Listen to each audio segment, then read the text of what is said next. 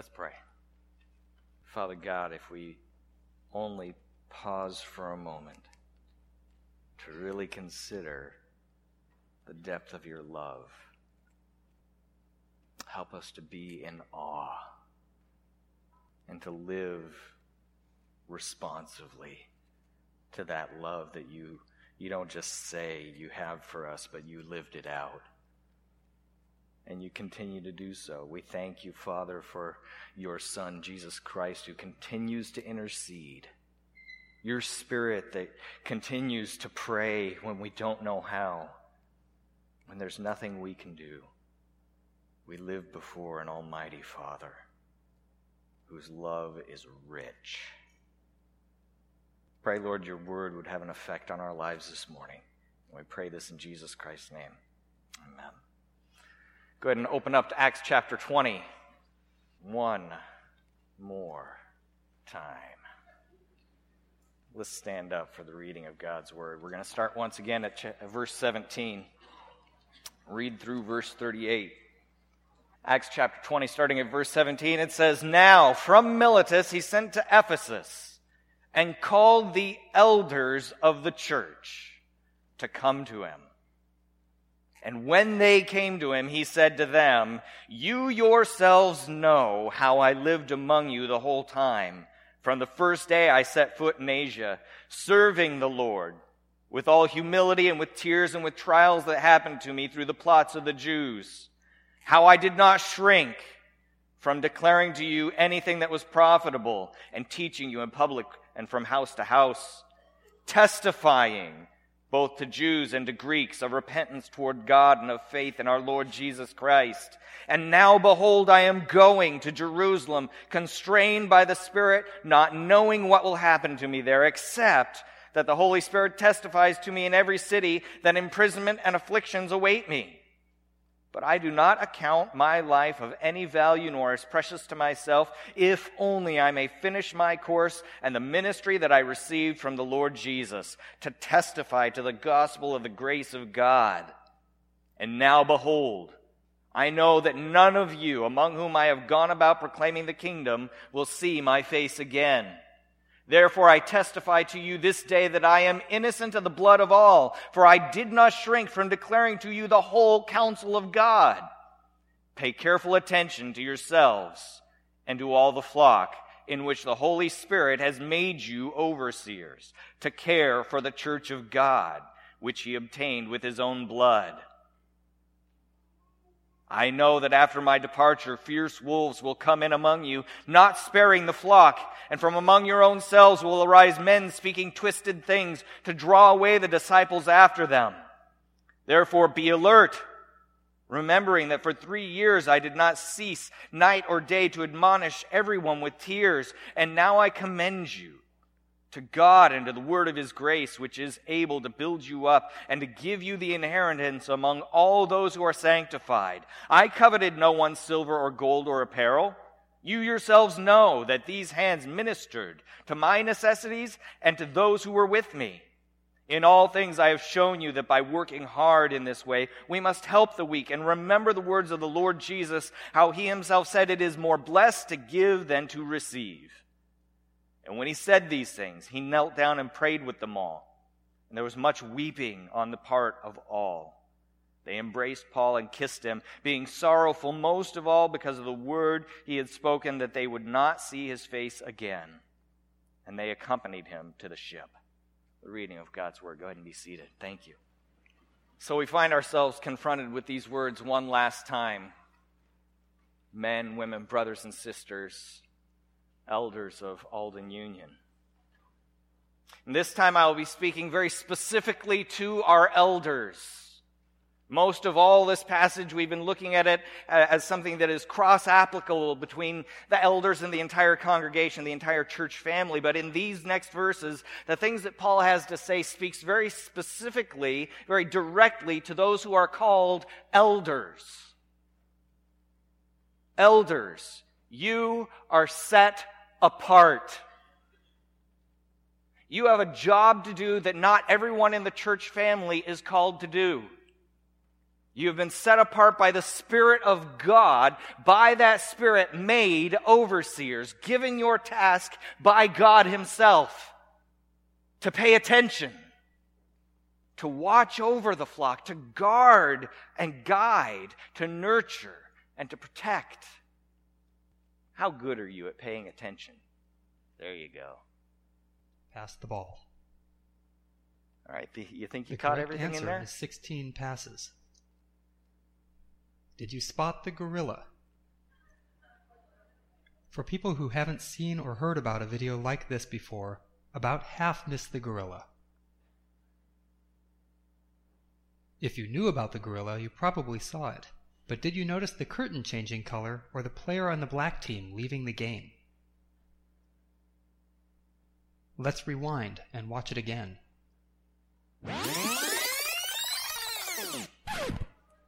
Here comes the gorilla, and there goes a player, and the curtain is changing from red to gold.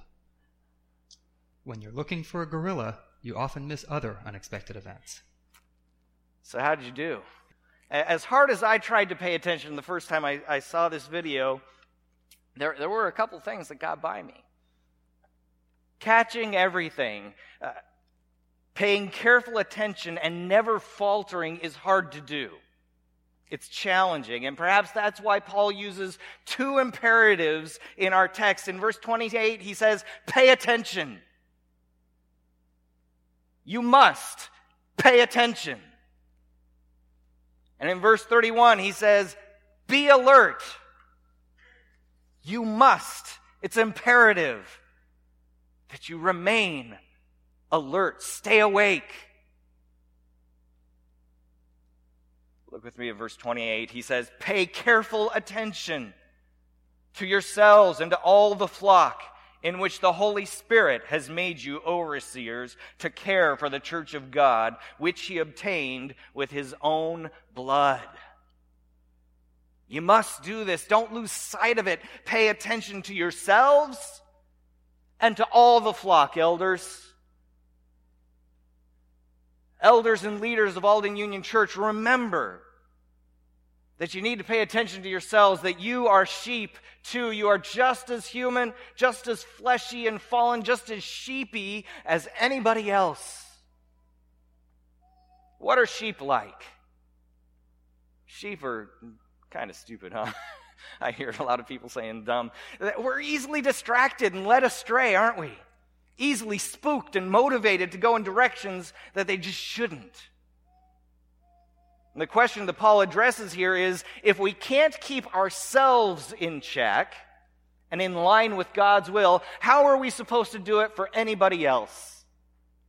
Have you ever been on an airplane, gotten on an airplane flight, and, and the, the, the uh, what do you call them? I, there's a name for them these days. They stand up there and they give you all the do this, and, and here's the exits. And they, they talk about those, those air masks that drop down, and what's the directions? They always say, put yours on first and then take care of somebody else. Why do they say that?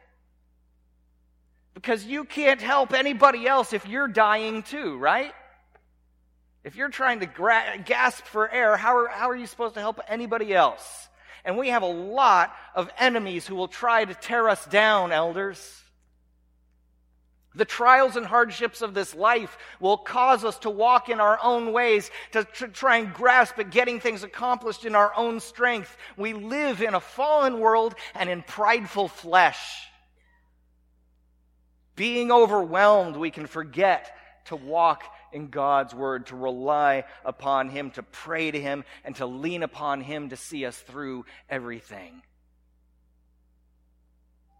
Satan will try to take you down. He'll do all he can. 1 Peter chapter 5 verse 8 warns us. Peter warns us. He says, "Be sober-minded." Oops, that wasn't 1 Peter. That's Proverbs. Let's go back. Oh, there we go. 1 Peter 5 8. Be sober minded. See? Satan's going to do all he can to distract us from what's important in him. Be watchful. Your adversary, the devil, prowls around like a roaring lion seeking someone to devour. Because the father of lies, he knows that if he can If he can take down the shepherd, he can ruin the sheep. He wants you to fall, elder. He may not be able to take your salvation from you or separate you from the love of God. These are promises we have, right? But he can wreak havoc in the gospel kingdom by making you stumble or falter in your call. Just as God tells us in his word, strike the shepherd and the sheep will be scattered. How then, elders, can we be sure that we are paying attention to ourselves? I'm going to give you three things, three, three ways to make opportunities for regular heart and activity checks. First, be in the Word. Secondly, be accountable. And thirdly, ask a simple question. So, first, be in God's Word. Verse 32, what does it say? When Paul leaves them and he knows he won't be able to be there with them anymore, what does he say? He says, And now I commend you to God and to the Word of His grace which is able to build you up and to give you the inheritance among all those who are sanctified. God's word is significant to the keeping of the Christian. 2 Timothy verses 13 uh, verses 16 and 17 of chapter 3 it says all scripture is breathed out by god and profitable for teaching for reproof for correction and for training in righteousness that the man of god may be complete equipped for every good work. He tells us in the book of Hebrews that God's word is sharper than any two edged sword. An honest look at it will help to keep us in check, help us to align our will with the will of our Father in heaven. Elders, I will not dictate for you how often you need to be in God's Word. But I can tell you this the more that you are in God's Word, the more you pray through His Word, the more time you spend with Him there, the more you will know God and the harder you will be to break by this world and by our adversary. How many times have we read passages like 2 Timothy 3 16, 17? Or verse 32 of the passage we're in here, or, or the fact that God's word is sharper than any two edged sword. We, we recognize the value of it. How many times have we read those passages and have our habits changed because of them? Are we in God's word more? Are we responding to what we know to be good and true? If you want to walk, if you want to lead elders, be in God's Word. Secondly, be accountable. Set up for yourselves accountability partners, people that you can fellowship with, people who love God more than they love you. Spend time with people who love God more than they love you, who will be honest and forthright with you who out of a love for you in Christ Jesus because they want you to walk with God. They want to see you standing with him. People who will ask you, if you've read this, has your, have you responded to it? If you've read that God's word is good and we need to be in it, have you adjusted your life accordingly? People are going to ask you those kind of questions. Don't try to be a shepherd alone on your own. Proverbs chapter 11, verse 14, it says, Where there is no guidance, a people falls. But in an abundance of counselors, there is safety, so long as those counselors love God more than they love you. Lastly, ask yourself a simple question. Are you ready for this? Write it down. What am I doing with my time and my money? What am I doing with my time and my money? As an elder, as a leader of the flock of God. Is it Christ centered? Yes, sometimes vacations can be Christ centered, refreshing us to get back to the work, right?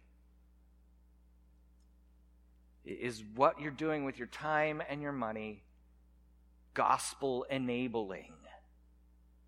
Or is it distracting you from the very thing you've been set apart for? Pay attention. Stay awake. Be alert. It's imperative that you do this because we have a responsibility not only to ourselves, elders, but to all the flock. Did you notice how God carefully placed that one little word inside there? We, tend to hang out with those that are most like us in, in various ways, don't we? We're most comfortable with that. But as elders, we don't pick and choose the sheep that we are to care for. There is no serving only those who look like us or talk like us or share the same hobbies as us. If we look at somebody else and we think, but they are so different from me, I'm not really comfortable talking with them or, or, or sharing time with them, let's remember one very important thing. You hold something infinitely and eternally special in common with that person the love of Jesus Christ that changed your heart and has changed their heart and has brought you together as a family in Christ. His Spirit alive in both of you. Keep your eyes on what you share, not on your differences. James chapter 2, verses 1 and verses 8 and 9. It says, My brothers, show no partiality as you hold the faith in our Lord Jesus Christ, the Lord of glory. If you really fulfill the royal law according to the scripture, you shall love your neighbor as yourself, you're doing well. But if you show partiality, you are committing sin and are convicted by the law as transgressors. Every single person in the church family is a precious Lamb of God created in his image, a significant part of the body, a body obtained with his own blood. Holy Spirit has made you overseers to care for the church of God, which he obtained with his own blood. That is how precious each member of our flock is. God in heaven, the Son of God, the second person of the triune Godhead. Did you notice the Trinitarian language there in that verse? This is a great verse for the fact that God Himself was the one on the cross there. It says, The Holy Spirit has made you overseers to care for the church of God, which He obtained with His own blood. God Himself took on flesh humbled himself, not considering his equality with God something to be held on to, something to be grasped, but he was found as a servant. He came to earth and, and had flesh just like you and I, found as a man, a man who could and would pay the price for our sins in our place, tasting death for every single one of us. At the cross, a cross of all things. Elders, we have a flock given to us by God. He knew their names before the foundations of the earth. And who are we, elders? I'm right there with you. Who are we to judge which ones matter more and less? We are called to guard and to guide, to nurture and to protect them because they are precious to God. And sheep? Sheep are fodder for wolves, aren't they? The wolves are out there. Verses 29 and 30, it says, I know that after my departure, fierce wolves will come in among you, not sparing the flock, and from among your own selves will arise men speaking twisted things to draw away disciples after them. Have you seen the wolves? Elders, are your eyes open? Are you alert? Are you aware? Are you awake? They come into our schools and they remove the Ten Commandments. They say that we shouldn't pray publicly. They proclaim their ungodly theories in the name of science, ignorant of the fact that empirical science actually backs up everything that God has taught us in His Word. In congregations all over America. Perhaps even some right here among us hear it and they learn it in school and then they begin to integrate these ideas, these earthly philosophies into their faith, into scripture and, and they tear apart the sovereignty of God in their hearts but, and, and mistrusting the authority of scripture, they, they assume now that because of these human philosophies that they've learned, that God has somehow left out some important thoughts that we really should know from his word. We, have taught ourselves and, and, the next generation that the best place to gain knowledge is not here, but it's in our phones or on the computer. If you want to know something, go to the interweb. Right? Instead of the unchanging word of the Almighty Creator. But the wolves don't always dress like wolves, do they? Sometimes they, they throw on a suit and tie. And they, they get up in front of you and they say things like, Jesus loves you, and He has a wonderful plan for your life. Let me tell you how good it can be. And they make false and unbiblical promises of earthly prosperity if you give them money, or if you pray in certain ways, or if you only had faith, you would have riches at the same time. They're wolves, and they throw on a little bit of fleece so they can look like sheep. And they pray instead upon the faith and the lives, the eternal life of the flock. Turning faith into Christ into a works righteousness, twisting the word of God to suit their needs and desires, to tickle people's ears and, and to give them something to do that they would feel good about themselves instead of relying upon faith in Christ alone for their salvation. Elders, how are we supposed to protect them from this? Verses 31 and 32. Therefore, be alert, remembering that for three years I did not cease night or day to admonish everyone with tears.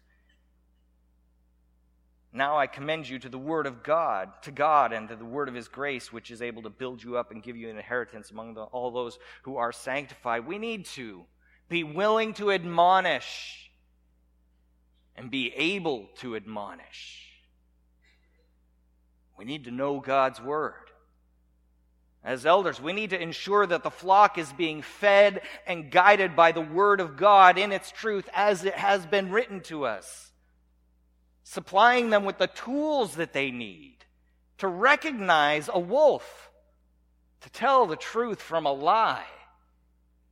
To do this, if we're going to give people tools to recognize the truth from a lie, to re- recognize God's reality from an earthly reality, then, then we need to engage them. We can't impart God's word to anybody. We can't give people tools unless we interact with them. We can't admonish, we can't teach, we cannot guide without communicating with someone. If we're going to do our job before God, we've got to talk to our sheep. Got to reach out to them with love and with humility, with tears, as Paul said. Not to lord over them, but to build them up and to encourage them. In fact, Paul made it so personal how he watched over these men's lives and their flock that they cried. Tears poured forth out of the idea of never seeing him again. Verses 36 to 38. And when he had said these things, he knelt down and prayed with them all, and there was much weeping on the part of all. They embraced Paul and kissed him, being sorrowful most of all because of the word he had spoken, that they would not see his face again. And they, they stuck with him. They accompanied him all the way to the ship. They wanted to see him to the very last moment. Sheep, would you cry if you never saw your elder again? Do you know who your elder is? Has your elder contacted you? Elders, if you have not, shame on you. We've been talking about it for over a year. Elders, would you cry over one of your sheep missing? Would you notice Yes, it's hard. It's difficult to step outside of ourselves and to open up our hearts to someone else. Relationships are messy. So what? Stop making excuses. Engage your sheep. This is why the Spirit of God has set you apart and given you a task that is unlike anyone else in this church. And when we engage them, we need to be able to take them to the whole counsel of God as Paul did, not adding to it, not taking away from it. Do we as elders know God's word well enough to correct the misconceptions that the world tries to instill in them? We need to do this on a personal level. And as, as elders, we also need to look church wide to, to ensure that everyone is provided with multi level opportunities to be built up in their walk with Christ. We need to ensure that there is preaching that is from God's Word, exegetical and expository. If I ever fail in that, get rid of me. I'm serious. Bible school classes that are well prepared and in depth. Those of you who teach, remember, you will be held to a stricter standard according to God's word. Christ centered fellowship and prayer. We need to provide these things for our sheep. Thank God we have a lot of this going on at Alden Union, but abundance can draw forth apathy and passivity. We can lean toward, we're good. We've been good for X number of years, right? Are we checking in on our Sunday school teachers, on our Bible school teachers? Are we being studiers and readers? Are we continuing to grow in our walk with Christ? Or, how are we ensuring that these things are and that they remain in place? We must stay awake, be alert, pay attention always. Don't let your guard down because Satan won't. Why be so diligent? Because the church was purchased with the blood of Christ. It's his bride. Precious to him. Men, how many of you would just give your wife over to somebody else not knowing who they are or, or what they're going to do? You wouldn't. You care too much about her. Christ has entrusted you elders with his bride, his beloved. And we are its caretakers, its overseers. Elders, we need to walk with Christ centered hearts as Paul did. Verses 33 to 35, it says, I coveted no one's silver or gold or apparel. You yourselves know that these hands ministered to my necessities and to those who were with me. In all things I have shown you that by working hard in this way we must help the weak. And remember the words of the Lord Jesus, how he himself said it is more blessed to give than to receive. Paul's objective, his goal was not for anything of this world. All those things that he had were merely tools for the sake of the gospel. As he used them to set the example of what a shepherd should be. Are we being such an example to our flock? Have we engaged our people with humility, with tears, as we instill the Word of God into their lives personally? These are your people. These are your sheep. And remember, they are Christ's people, His sheep, through His blood. As Richard Baxter said, we should consider what Christ might say if we grow careless in our call as elders. Did I die for these souls? And you will not look after them? Were they worth my blood, and are they not worth your labor? Every time we look upon our congregations, let us believingly remember that they are the purchase of Christ's blood, and therefore should be regarded by us with the deepest interest and the most tender affection. Elders, don't do this out of compulsion. Don't do it because I yelled at you today. As I was yelling at you, I was yelling at myself. I apologize, elders, for my lack of calling on you. Let us do this out of a, a, deep interest and most tender affection for one another. Make it personal because these sheep are our family. Be willing and ready to protect them and nurture their lives. Invest Christ in them. Find ways to do it. I know we don't always, going from here, we're going to say, well, how every person, every sheep is different. Find ways to engage them, to, to, to forge a path into their heart. Please don't let the things we've been studying in the last five weeks fade away as an afterthought. Glad that's over.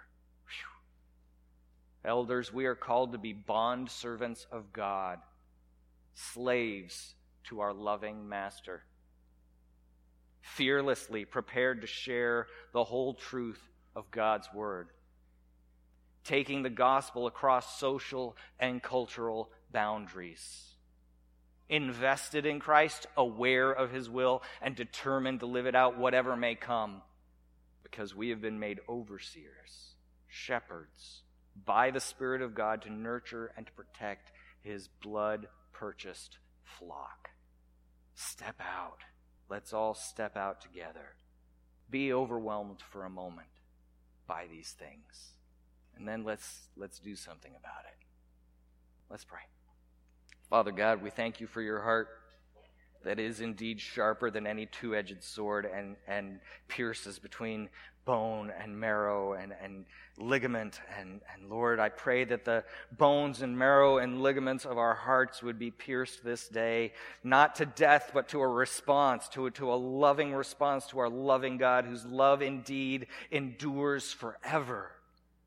Thank you, Father, for that reminder as well, that there is nothing in this world that can separate us from your love for us in Christ Jesus. Lord God, as we have been called to be your elders, I pray for the elders of our church family. I pray, Lord, for strength. I pray, Lord, for, for a love to erupt in us for your flock, for your bride, a love that drives us to action out of our love for you and our recognition of your love for us.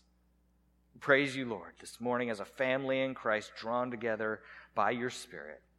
It's in Jesus' name we pray. Amen.